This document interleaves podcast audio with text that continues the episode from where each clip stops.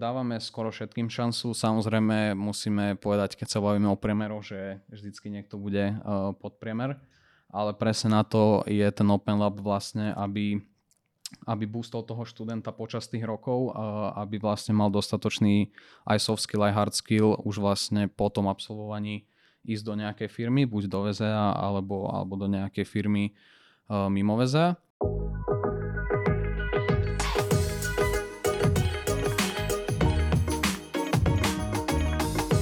Ahojte, vítam vás tu dneska pri novom dieli podcastu Moderná firma.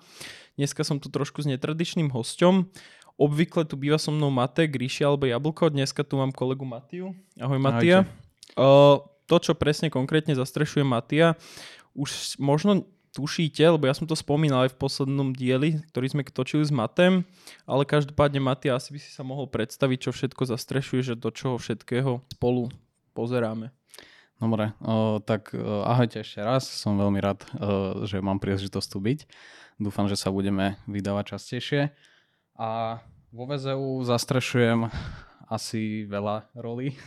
To vieš aj sám. A to určite vedia aj posluchači z iných podcastov, ale, ale hlavne sa venujem product owningu a project managementu a aby som to tak rýchlo vysvetlil, tak e, ten product owning je vlastne to, že, že vlastne s klientom sedím e, od e, úplnej nuly, od nejakého iba nápadu alebo konceptu, ktorý si on vymyslí a spolu nejak cez takú analytickú fázu vlastne prechádzame a navrhujeme a vymýšľame vlastne produkt, ktorý sa potom na konci dňa bude, bude kodiť. Či už či už vo VZO alebo mimo VZA. To, to nás v tej fáze akože veľmi neťaží. Ale som, som vlastne človek, ktorý má nejaký taký second touch s tým klientom a postupne ho sprevádza k tomu, aby vlastne úspešne navrhol koncept svojho projektu. A okrem toho sa venujem aj projektovému manažmentu na projektoch ako je napríklad aj Finax, kde máme veľký tým ľudí, ktorý pracuje na projektoch a, a tak, snažím sa optimalizovať procesy okolo toho. A, a... Ja by som možno ešte doplnil, že ty na Slacku máš napísané, že Head of Innovations alebo niečo podobné, tak možno keď tak ešte k tomuto by si mohol niečo okay. povedať. No akože za prvé vo VZO veľmi tituly neuznávame, ale tak e, keď sa niečo má dať, tak e, si väčšinou dám, že Head of Innovations, lebo venujem sa poslednú dobu, možno posledného pol roka intenzívne researchu AI a nejaké, nejakého integrovaniu vlastne toho samotného machine learningu alebo aj chat GPT a podobných vecí do projektov. Plus sa snažím ešte s takým jedným šikovným stažistom, o ktorých sa tu dnes budeme aj baviť, vlastne rozvíjať náš, náš AI stack a posúvať trošku to VZO vlastne k tomu, k tomu AI uh, softverovému štúdiu. Možno. No ja, ja myslím, že k celkovo k tomu AI sa posúvame tak organicky a myslím, že to v zásade je aj nutné robiť, keďže o rok otvárame Skyro, čo je stredná škola zameraná presne na umelú inteligenciu. Uh, OK, na začiatok podľa mňa stačí a ja by som vám teraz asi skôr predstavil to, to, čo bude vlastne hlavnou témou dnešného podcastu.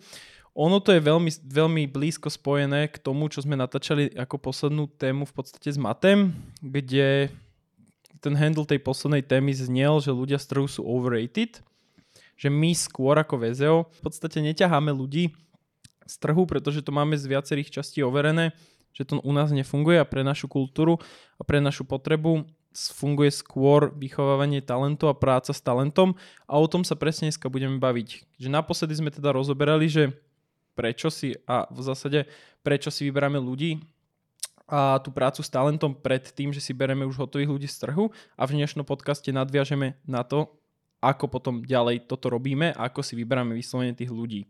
Hej, že tá práca so stážistami je súčasťou toho, čo aj Gríši s Jablkom, možno aj s Matem veľakrát v minulosti rozoberali v tých podcastoch.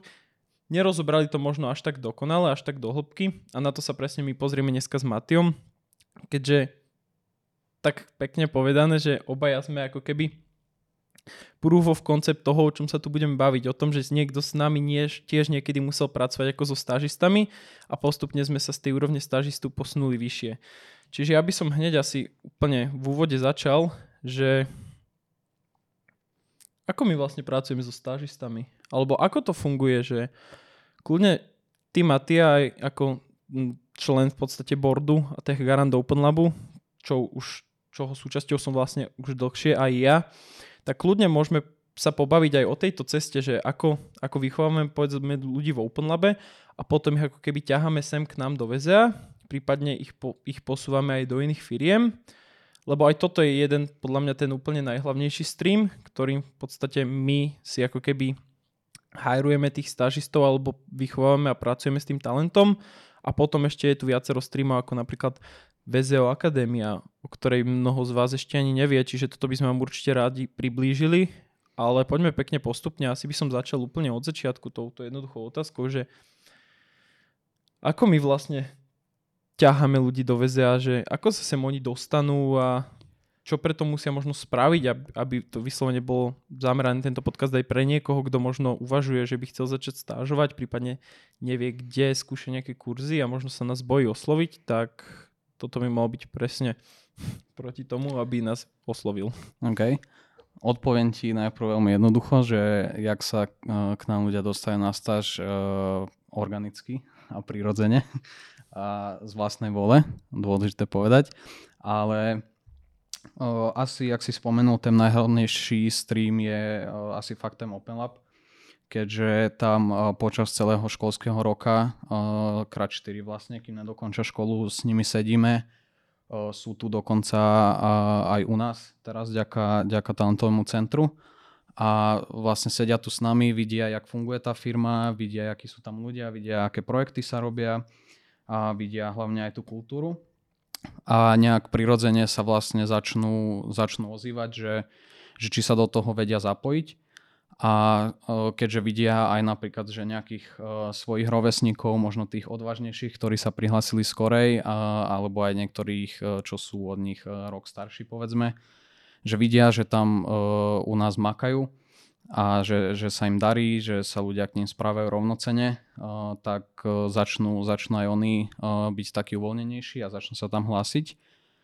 Druhý, druhý prípad z Open Labu je, že my vyslovene uh, oslovujeme tých šikovných uh, študentov, ktorí sú možno menej odvážni alebo nemajú až takú potrebu uh, ísť vlastne stážovať, alebo dokonca niektorí ani nevedia, o čom to je. Čiže, čiže s tými si väčšinou sadneme, uh, pobavíme sa, dohodneme si samozrejme nejaký rámec, že čo by to obnášalo, aké sú, aké sú vlastne zodpovednosti uh, na takej stáži aké sú benefity, čiže zadefinujeme si nejaký, nejaký plat hodný pre stažistu a zadefinu, zadefinujeme si nejaké povinnosti a projekty vlastne, na ktorých uh, by mohli pracovať. A potom sa to už akože organicky vyvíja a dovolím si tvrdiť, že tak v 90% prípadoch, uh, ak niekto došiel z Open Labu, tak tu už vlastne aj zostal aj po absolvovaní toho Open Labu a je už plnohodnotný full-time člen vlastne VZA. Naražaš na niekoho konkrétneho? On, tak my dva sme asi príklad, ale, hey, ale aj okrem, okrem nás uh, ešte veľa stážistov. Však v podstate uh, dobré percento už VZO týmu sa skladá vlastne z ľudí, ktorí, ktorí buď uh, chodili do Open Labu, alebo boli veľmi blízko toho. Uh, čiže buď tam mali nejakých spolužiakov alebo kamošov, ktorí tu boli a už sa vlastne potom uh, nejak prepojili s nami. K tomuto bude smerovať aj moja ďalšia otázka, že ako možno vnímaš to, ako sme sa my dostali sem do VZA v minulosti, kokos, neviem, 2-3 roky dozadu a oproti tomu systému, ako v podstate ako je nastavený teraz a ako to teraz funguje s tými stažistami, či sú tam nejaké rozdiely a či sa to nejak v podstate posunulo, lebo ja vnímam určite, že je to trošku iné, tak ako sa na toto ty pozeráš možno? OK, tak budem ma zaujímať, že čo vníma, že to je iné, uh, ale za mňa, ke, keď sme to my riešili, však uh, takto, začnem úplne od nuly. Uh, asi každý, ak to počúva tento podcast, vie, že, že časom sa stáva progres a učíme sa, čo, čo viac robíme. Uh, ja a Marko sme boli druhý ročník Open Labu, Matej bol ešte pred nami uh, vlastne. Ale v podstate my sme boli taký ako keby pilot v podstate, okrem, okrem akože tej prvej, prvej generácie, tej Matejovej čiže, čiže sme vlastne pilotne nasta- nastupovali na stáž, aj keď vo VEZO už predtým boli stažisti, ale vlastne neboli z Open Labu. Čiže tam z toho, aspoň čo som počul, to nebolo veľmi akože že prospešné a fungujúce. A neviem, či vôbec niekto z tých pôvodných stažistov tu ešte je. Ale v podstate, keď sme ty a ja nastúpili, tak to bolo také, že tu máš, rob niečo, uč sa a nebol tam akože nejaký extrémny mentoring na začiatku. To prišlo až, až neskôr a hlavne, aspoň ja mám pocit, že sme, sme sa proste chopili všetkého, čo sa dalo vtedy a sme chceli riešiť, a nie len, že chceli, ale v podstate sme uh, dostávali aj také ponuky, že riešiť proste všetko, uh, čo, čo sa dá.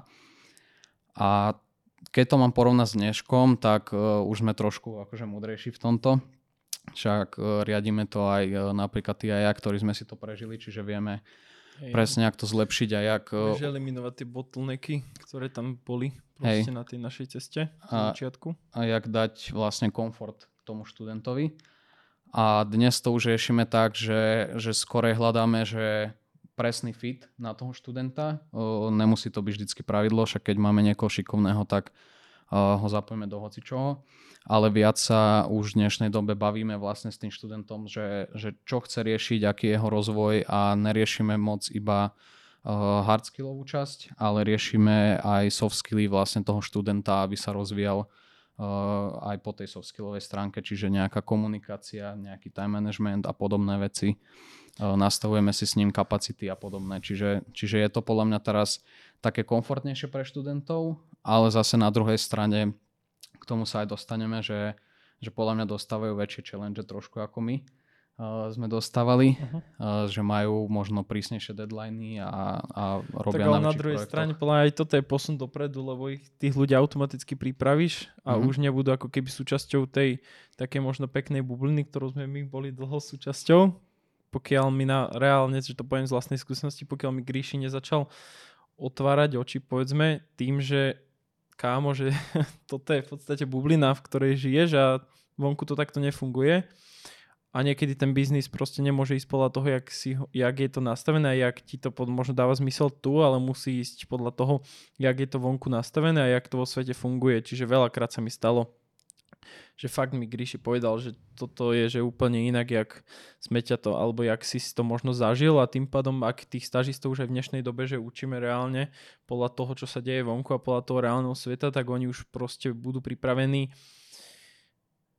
hrať dobrú hru aj mimo tej bubliny aj vonku a budú viac takí ostrielanejší. Čiže Čiže toto je akože určite podľa mňa, že posun.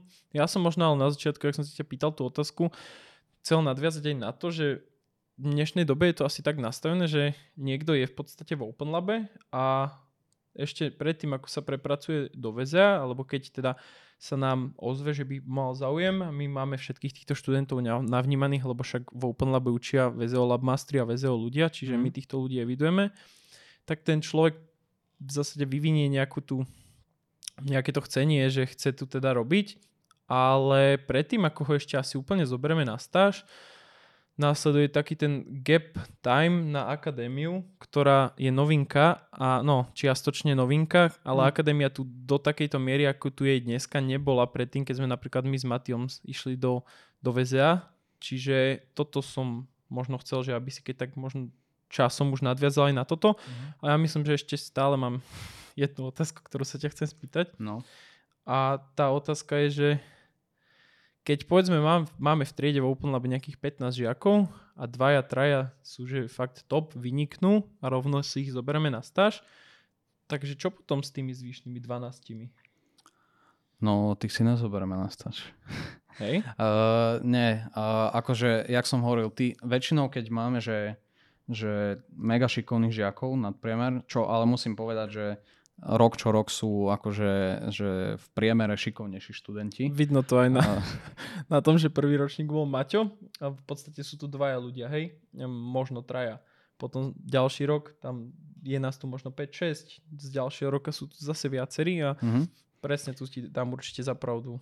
Jo, no ale, ale v podstate, že, že ono, čo sme si všimli aj v tom Open Labe, že tí, čo sú že mega šikovní, tak väčšinou sú aj tí, ktorí vlastne ťahajú tú triedu dopredu a k tomu sú ešte strašne proaktívni. Tým pádom tí dvaja, traja, štyria šikovní sa ti vždycky ako prvý ozvu, že, že proste chcú ísť na stáž. Sú samozrejme výnimky, kedy ten človek ešte nemá možno vyvinutú správne sebareflexiu a veľmi sa akože zle hodnotí v tom zlom zmysle, že, že si neverí a že nemá, nemá, tú, nemá tú seba dôveru. Ale v 95% prípadoch sú to ľudia, ktorí sa aj vedia správne hodnotiť, možno aj moc si o sebe myslia a tým pádom sa prihlásia na tú stač sami. A ten prípad tých ostatných, čo ja viem, 11-12 študentov je taký, že že väčšinou ich oslovíš. Hej? Dávame skoro všetkým šancu. Samozrejme musíme povedať, keď sa bavíme o priemeroch, že vždycky niekto bude pod priemer. Ale presne na to je ten Open Lab vlastne, aby aby boostol toho študenta počas tých rokov, aby vlastne mal dostatočný aj soft skill, aj hard skill už vlastne po tom absolvovaní ísť do nejakej firmy, buď do VZA alebo, alebo do nejakej firmy mimo VZA.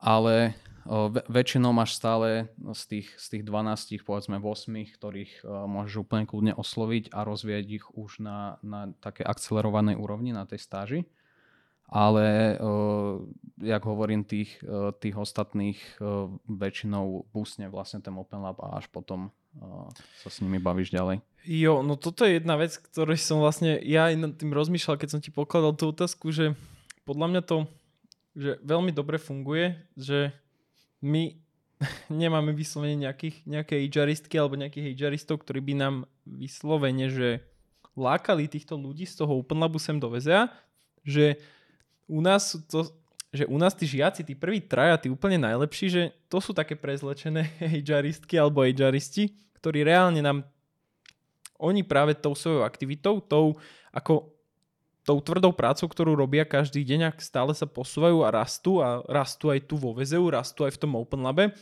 tak presne to je taký, proof of concept toho, že ako by to mohlo fungovať a ako to je super a tí ostatní žiaci iba začnú pokukovať, hej, začnú pokukovať, začnú sa ich popýtavať, že ako čo funguje, že by možno aj oni by chceli vo voľnom čase niečo podobné riešiť. A preto ich podľa mňa s kľudom môžeme nazvať, že výborní HRisti, ktorí nám reálne ťahajú tých ľudí sem do VZA a... Trendsettery by som A vedel by som reálne povedať fakt, že koľka ti už sú takí, že makali na sebe, dotiahli, dotiahli to v podstate ďaleko, ale zobrali zo sebou aj ostatných, ktorých nasmerovali. Zásade veľmi pekne im odprezentovali, čo robí to VZO, chalani sem došli, že však skúsim to, zapačilo sa im to, tu jak to funguje, pobavili sme sa o možnej kooperácii, vybrali sme si presne nejaký smer, ktorý budeme riešiť, lebo tu vo VZO máme viacero agent, v ktorých v podstate môžeš vyvinúť, keď budeš na sebe makať a môžeš posúvať tie agendy ďaleko. Čiže toto je taká overall odpoveď na tú moju otázku a ďakujem aj za tú tvoju odpoveď. Pohode, nemáš zač. Dobre, ďalej keby mám prejsť, tak to bol ten jeden stream, to je, že ľudia z Open Labu, ale možno by som teraz nadviazal aj na ten druhý stream, ktorý nám podľa mňa celkom dobre funguje a to je tá akadémia. Tak čo, čo to je vlastne tá naša akadémia, alebo že keby si to mal opísať nejak jednoducho v krátkosti, tak ako to ty vnímaš? Jo, No Akadémia je zatiaľ v podstate taký projekt v plienkach, ktorý sme začali až e, nedávno akože boostovať. Ale Akadémia v podstate funguje, funguje už dlho. E, úplne v skratke, teraz je to e, samostatný nejaký Slack workspace, v ktorom sú ľudia z VZA a ľudia zvonku vlastne, ktorí sa tam hlásia a buď sa dostanú odtiaľto cez podcasty alebo cez web alebo nejak sa, sa k nám dopracujú. A je to taký, povedal by som, že, že zjednodušený, akcelerovaný Open Lab v podstate, kde dostaneš, že vybereš si rolu, takisto ako v Open Labe, či chceš riešiť frontend alebo backend, alebo aj PM-kovanie nebodaj, aj keď tá akadémia nám veľmi nefungovala.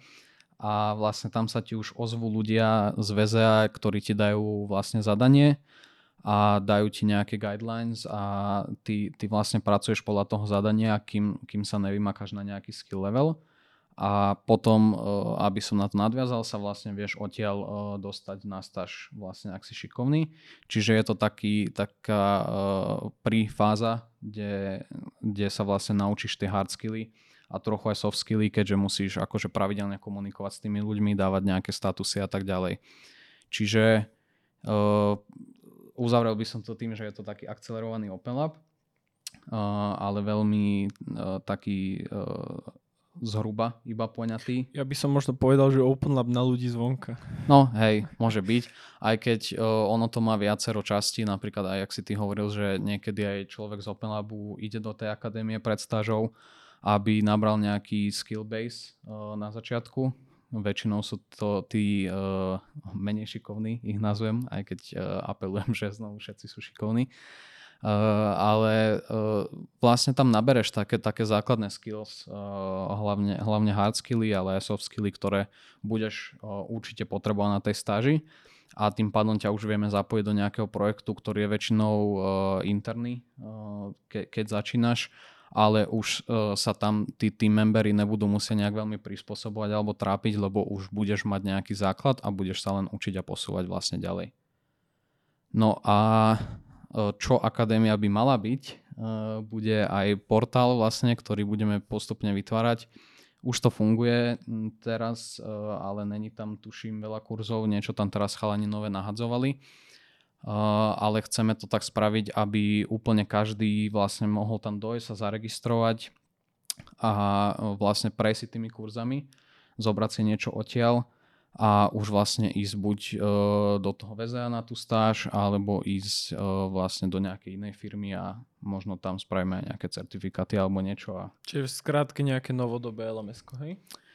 Hej, akože to, to samotné lms bude také, že na, na odťaženie našich ľudí uh-huh. skorej, uh, že tam budeme... No ja myslím, že stále by tam mal byť akože zapojený ten ľudský faktor na pozadí. Áno, uh, budú tam, plánujeme tam dať aj komentáre a podobné veci a nejaký chat, aby si proste ľudia vedeli písať uh, aj s nami lebo to, to není len o tom, že spravíš niečo automatizované, aby si tu ľudia oklikali, tá pridaná hodnota sú vlastne aj tí ľudia z VZA, ktorí, ktorí na to makajú a vlastne pomáhajú tým ľuďom a nejak ich sprevádzajú tou celou cestou vlastne toho, toho vývoju. Buď frontendového alebo backendového. Mm-hmm. Super. Díky za super odpoveď, podľa mňa to zhrnul super. OK, no a teraz sme si prešli v podstate tieto dva streamy, ktorými, ktorými ako keby my vieme priniesť tých, pritiahnuť tých stážistov sem do VZA.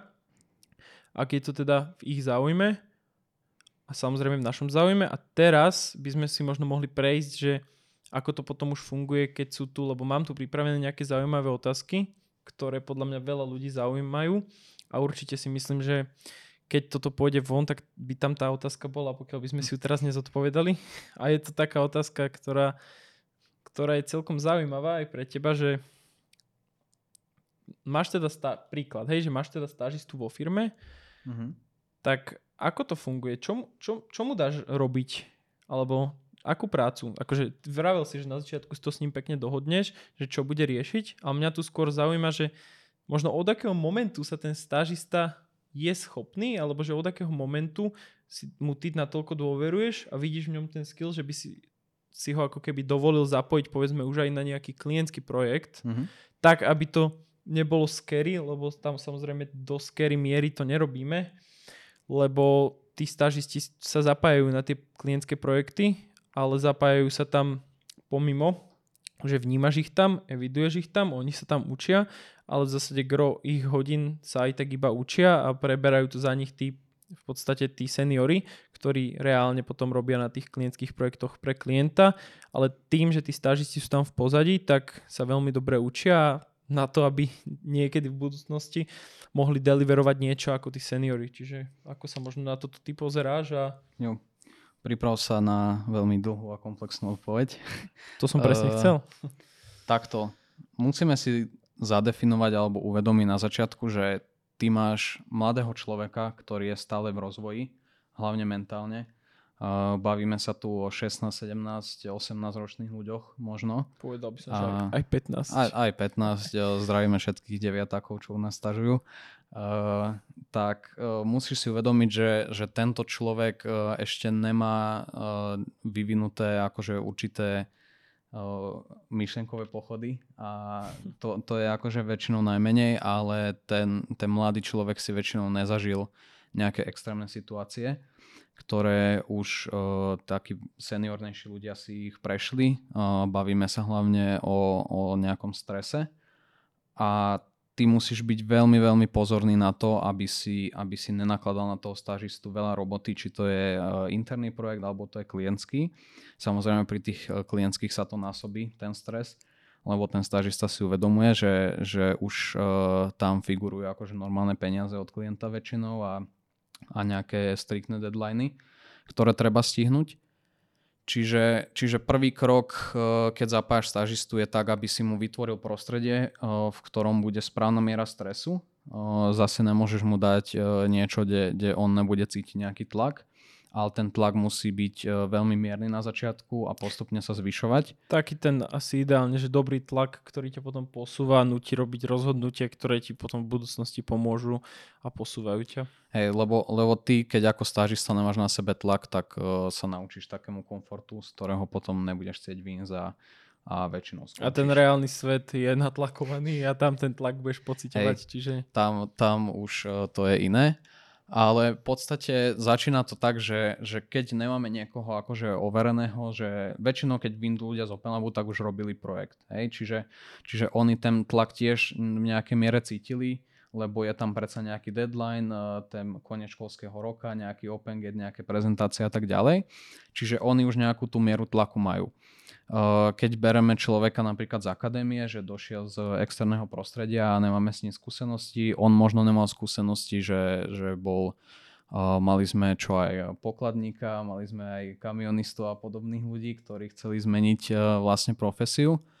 Tak to je vlastne človek, ktorý sa stretáva s úplne novým prostredím a ty, ty ho musíš nejak nakorigovať a nasmerovať na taký projekt alebo na nejakú agendu kde si vlastne zažije tú správnu mieru tlaku a potom ho až vieš posúvať. Čiže, čiže s veľmi mladými ľuďmi je to väčšinou tak, že, že ich dávame najprv na interné projekty, kde si dáme nejaké interné deadliny. Prvé kolo to môže byť nejaký mesiac, dva, väčšinou nejaká skúšobná doba povedzme, kde mu povieme, že OK, že za tieto dva mesiace čo stihneš, stihneš, ostatné pohode potom už keď vstupujú do ďalšieho kola, tak je to také, že dobre, že toto potrebujeme mať za dva týždne hotové, toto za, za ďalšie dva týždne hotové, hej, aby, aby postupne začal cítiť ten tlak z toho, že OK, tak musí možno zamakať niektorý deň viac hodín, aby som, aby som to stihol, ale stále je to v zdravej miere v tom, že, že aj on cíti, že to je interný projekt, že vie, že sa akože nezrúti svet, že uh, teraz keď, keď nedodá niečo, ale už tam je tá miera tlaku vlastne. A potom už keď ten stažista ide na nejaký klientský projekt, tak je to také, že už, už si musel prejsť veľa akože internými projektami. A väčšinou ten prvý touch s tým klientským projektom je taký, že, že dobre, tuto máme setupnutý seniorný tým ľudí, ktorí na to maká, ale tu je napríklad povedzme, že landing page ktorý môžeš spraviť, čo je pre takého stážistu už na tej skill úrovni dosť jednoduchá vec, lebo to je nejaká statická page, ktorú iba naštiluje a dá tam pár akože redirectov, hej. Čiže toto mu povieme, že dobre, toto je tvoj klientský projekt a, a na tom to budeš robiť. A tam už prichádzajú nové tlaky, no, nová úroveň stresu a to je, že Uh, ty mu musíš transparentne povedať, že napríklad, že aký je budget uh, na tú konkrétnu pageu. Hej? Čiže on už teraz nepracuje len s nejakým časovým deadlineom, ale už aj pomaličky s nejakou efektivitou. Samozrejme pri stažistovi sa na to dohliada akože že oveľa menej, jak pri senioroch. Keď ti senior spraví niečo, čo bolo nacenené na 10 hodín za 20 hodín, tak asi sa inak na neho pozrieš, ako keď ti toto isté spraví stážista. Uh, ale stále mu povieš, že aké je očakávanie akože hodinové, za koľko to má stihnúť. A už on potom za koľko to stihne, to je akože jeho vec. Uh, samozrejme pre našich klientov vyfakturujeme iba to, čo bolo nacenené. Uh, nie to, koľko stážista na tom robil.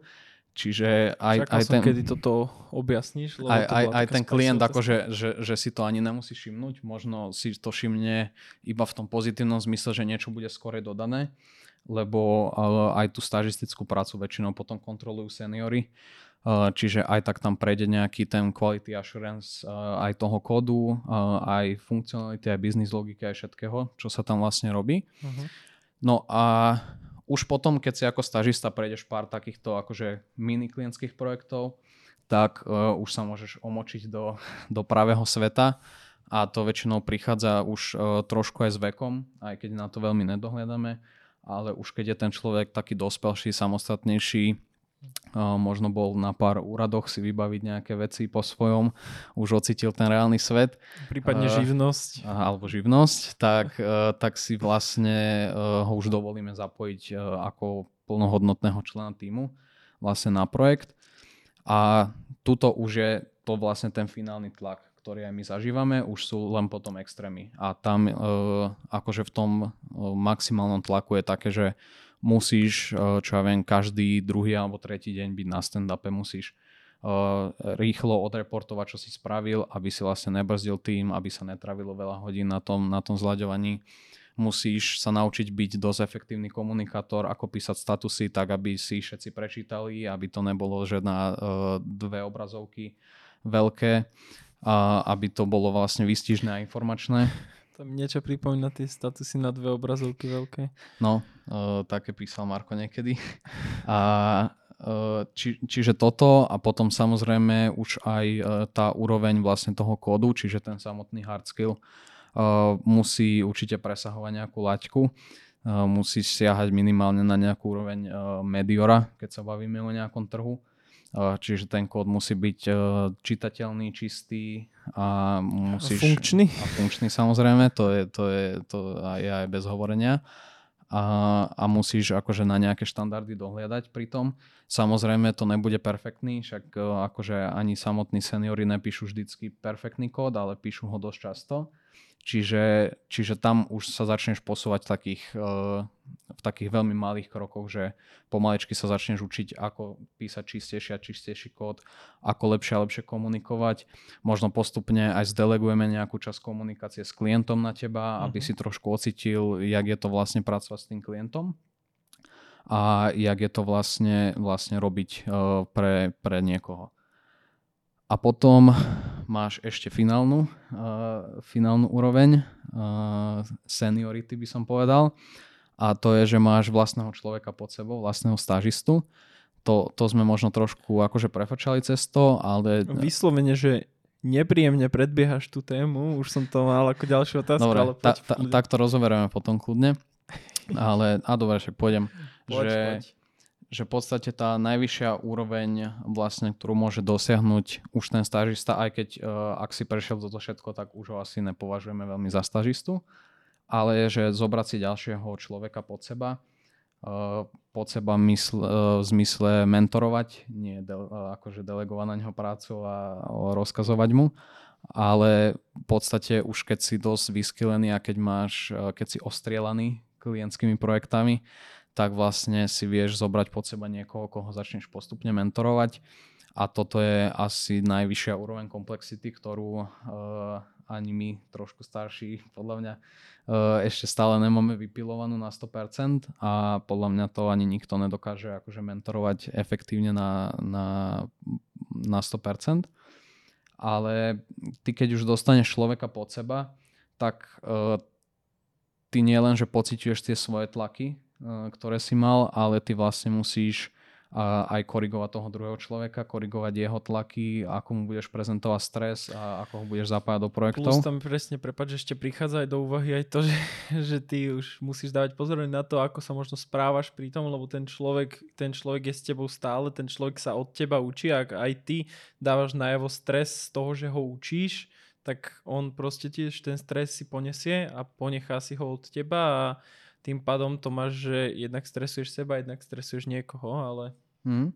A tiež akože nielen stres, ale aj tvoje vyjadrovanie, tvoja komunikácia a tvoje správanie ako také uh, už musí dosiahnuť nejakú úroveň dospelosti, lebo ty vlastne keď uh, ukážeš nejaký nesprávny obraz správania, uh, povedzme 16-ročnému človeku, tak uh, on to bude jak cez zrkadlo robiť, hej? Že to úplne isté, jak že to bude kopírku. opakovať. Presne. Že bude opakovať po tebe A čiže, čiže toto je už ten akože na, najvyššia úroveň vlastne tej seniority, ktorú môžeš dosiahnuť. Toto je celkovo aj tá oblasť, na ktorú som chcel nadviazať potom, že my vlastne píšeme aj tým, že riešime už u nás vo firme, že to takto u nás funguje. On sa to volá, keby som to mal zaframovať, tak sa to volá, že aktívne nástupníctvo. Určite, ak ste pozerali minulé časti podcastu, tak Gryši to tam aj s Jablkom vysvetlovali. Ale to znamená, že ono moja otázka, že som mal pripravené pred, pre Matiu bola, že koľko približne možno vo VZU máme stážistov a pomerovo vyrátať, že ako sakra na to máme čas teraz handlovať toľko stážistov, možno dvaja, traja ľudia všetkých stážistov, hej, a tam je odpoveď na to, že presne nerobíme to takto, že dvaja, traja, ale že každý vyslovený človek, ktorý rieši a začne, začína riešiť nejakú agendu, tak už si by default za seba hľada tú náhradu toho svojho nástupcu, ktorý to niekedy preberie po ňom mentoruje ho v tej agende, učí ho v tej agende a tým pádom takto to môžeme robiť ako keby plošne a robiť to s viacerými stážistami a budovať si tým pádom viacero, viacero talentov. A toto sa, takto sa volá, toto je vlastne je to aktívne nástupníctvo. Ako to už Gryši spomínal aj v minulých dieloch, že vlastne u nás už aj stážista má svojho stážistu, to je to, čo si vravel.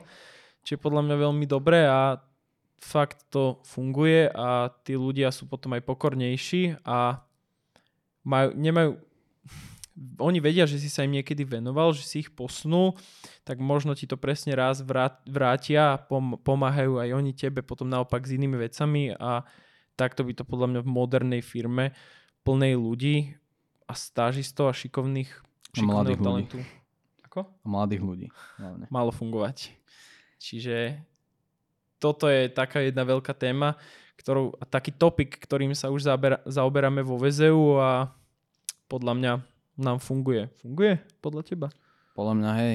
Podľa mňa sa väčšina ľudí drží toho mota, že, že ak robíš nejakú agendu viac ako rok a nemáš za to uh, za seba náhradu na tom, tak robíš niečo zle.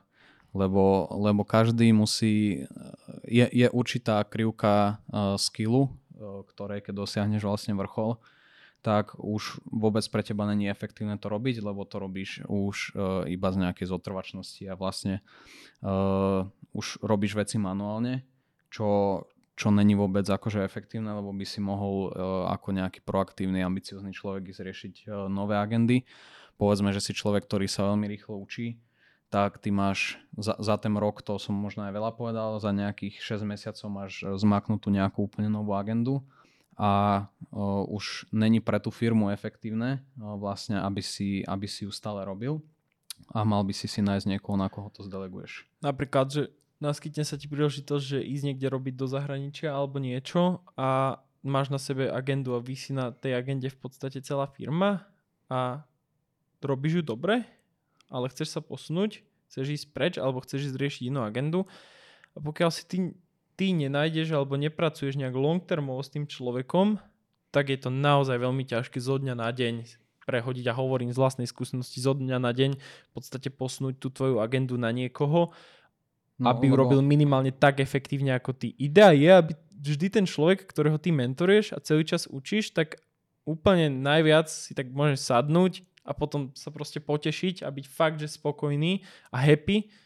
A toto dosiahneš len vtedy, keď tam reálne, že ten človek ťa preskočí, hej, a bude to robiť lepšie a ty to si fakt povieš, že wow, že proste ten, ten človek, ktorý to nevedel robiť, ktorého si to ty naučil a venoval si sa mu, ťa preskočil a predbehol a je lepší a robí to lepšie, to je ten najlepší moment podľa mňa a takto to funguje aj s ľuďmi v Open Labe, že my všetci chceme asi, aby naši žiaci boli lepší ako my a do nejakej miery sa to organicky aj deje, pretože my sa učíme takisto z našich nejakých chýb, čo sme robili ako študenti a presne tieto chyby sa snažíme eliminovať pri tom, keď vyučujeme tých ďalších študentov. Hej? A tí ďalší študenti, ktorí, ktorí možno tento rok práve končujú strednú školu ako Lukáš Nemec, Lukáš Koza, Roman Kravarik, Filip Kaluže napríklad, tu od nás, všetko chalani, tak títo chalani budú, budú učiť v podstate v Open Labe a oni takisto vedia, čo sme možno my robili zle, alebo čo oni robili zle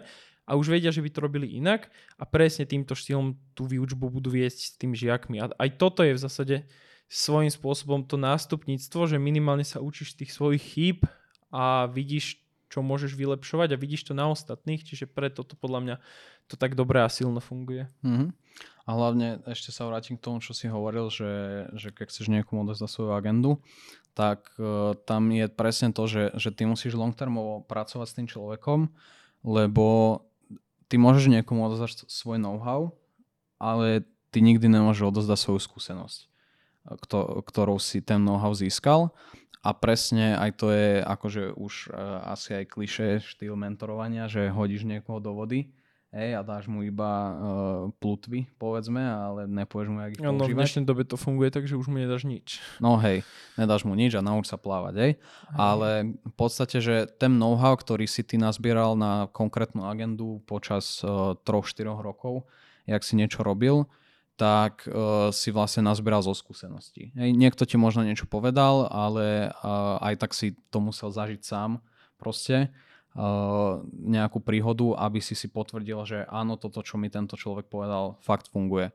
Lebo ty, kým nemáš tie skúsenosti, tak uh, ti je na nič v podstate nejaký, nejaký know-how, uh, kým nevieš, ako v podstate uplatniť a kde ho uplatniť, v akej situácii. Čiže ono to není teraz, že že dojde nejaký stažista a ty mu iba vyraportuješ všetko, čo riešiš a jak to riešiš a on to bude vedieť, ale je dôležité ho mať pri svojej strane v podstate stále. A čo ja viem aj napríklad e, pri nejakom manažmente a tak ďalej, brať ho na hociaký call s klientom e, alebo na interný stand-up a tak ďalej, aj taký, čo sa jeho netýka, aby vlastne zažil čo najviac situácií a aby si dokázal predstaviť, že, že ako ten mnoho, ktorý mu odozdávaš vlastne má uplatniť.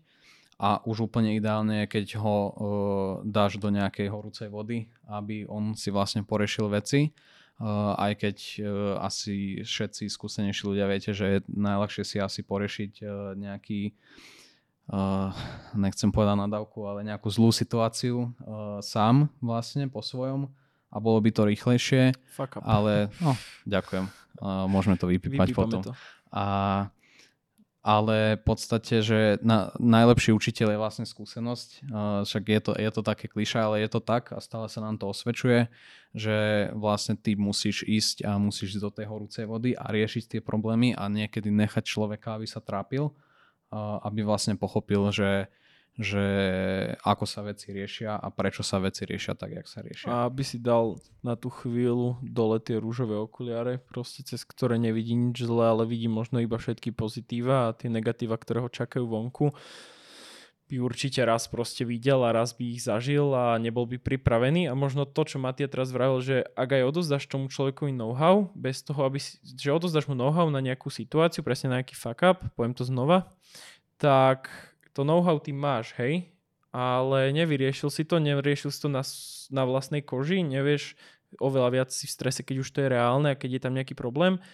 Ten, no, to, ten know-how alebo to know-how ti môže pomôcť, už minimálne keď máš ten pohľad iných ľudí, že ako sa oni k tomu stavali, ale ja som akože za, aby bol každý asi autentický a vyriešil si to podľa seba, tak aby to potom jemu vyhovovalo, ak to je proste nejaký problém na tvojom projekte, tak chceš, aby to bolo podľa teba a nechceš možno úplne ísť cestou, ako išiel povedzme iný projekťak, čo ti radil, hej? Mm. Ale môžeš a už máš aspoň aj ten druhý pohľad a vieš, čo sa stane, keď spravíš možnosť A. Keď spravíš možnosť B, tak nevieš, čo sa stane, lebo to je tvoja možnosť, autentická možnosť a môžeš si ju buď vybrať, alebo fakt porozmýšľaš aj na to možnosťou od toho človeka, ktorý ti dal to know-how.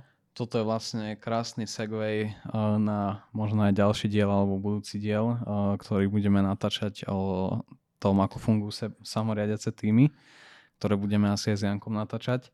Čiže uh, máte sa na čo tešiť, on vám určite povie veľa o tom, že jak, jak správne dať ľudí do horúcej vody. Tak super, že si to už načrtol tak ja to iba potvrdím, tak určite, že ďalšia, ďalšia téma, ďalší podcast bude zameraný na toto. Tak si nás určite zapnete aj druhýkrát a ja a určite aj Mati, aby sme vám teda na dnešok chceli poďakovať, že ste nás počúvali. Dúfam, že ste sa niečo naučili, dúfam, že sme vám to priblížili. Možno pre nejakých C-level ľudí, ktorí, ktorí riadia uh, svoje firmy, tak snad sme vám odozdali niečo, čo môžete optimalizovať, vylepšiť vo vašej firme, lebo dali sme vám dneska čerstvý pohľad toho, ako to tu u nás funguje a reálne to funguje, čiže môžete si z toho niečo zobrať A potom samozrejme... Prídite sa pozrieť, tak. kľudne. A potom samozrejme by som bol veľmi rád, ak by to odozdal niečo aj stážistom, ktorí váhajú nad tým, či nás osloviť alebo nie, lebo viem, že takých ľudí je veľa, ktorí sa možno boja, tak ak by, ak by ste mali ktokoľvek záujem, možno prihlásiť sa do akadémie, prihlásiť sa do Open Labu, že uvažujete, alebo kľudne aj rodičia, že uvažujete nad strednou školou pre vaše decka, tak bude tu Skyro, je tu stále Open Lab, tak neváhajte nás kontaktovať a mne teda ostáva iba fakt vám poďakovať ešte raz. A ak by vás zaujímali možno predošlé diely, prípadne naše sociálne siete, tak všetko vám dávame ako vždy do popisku videa. A vidíme sa na budúce. Ďakujeme. Čaute. Ahojte.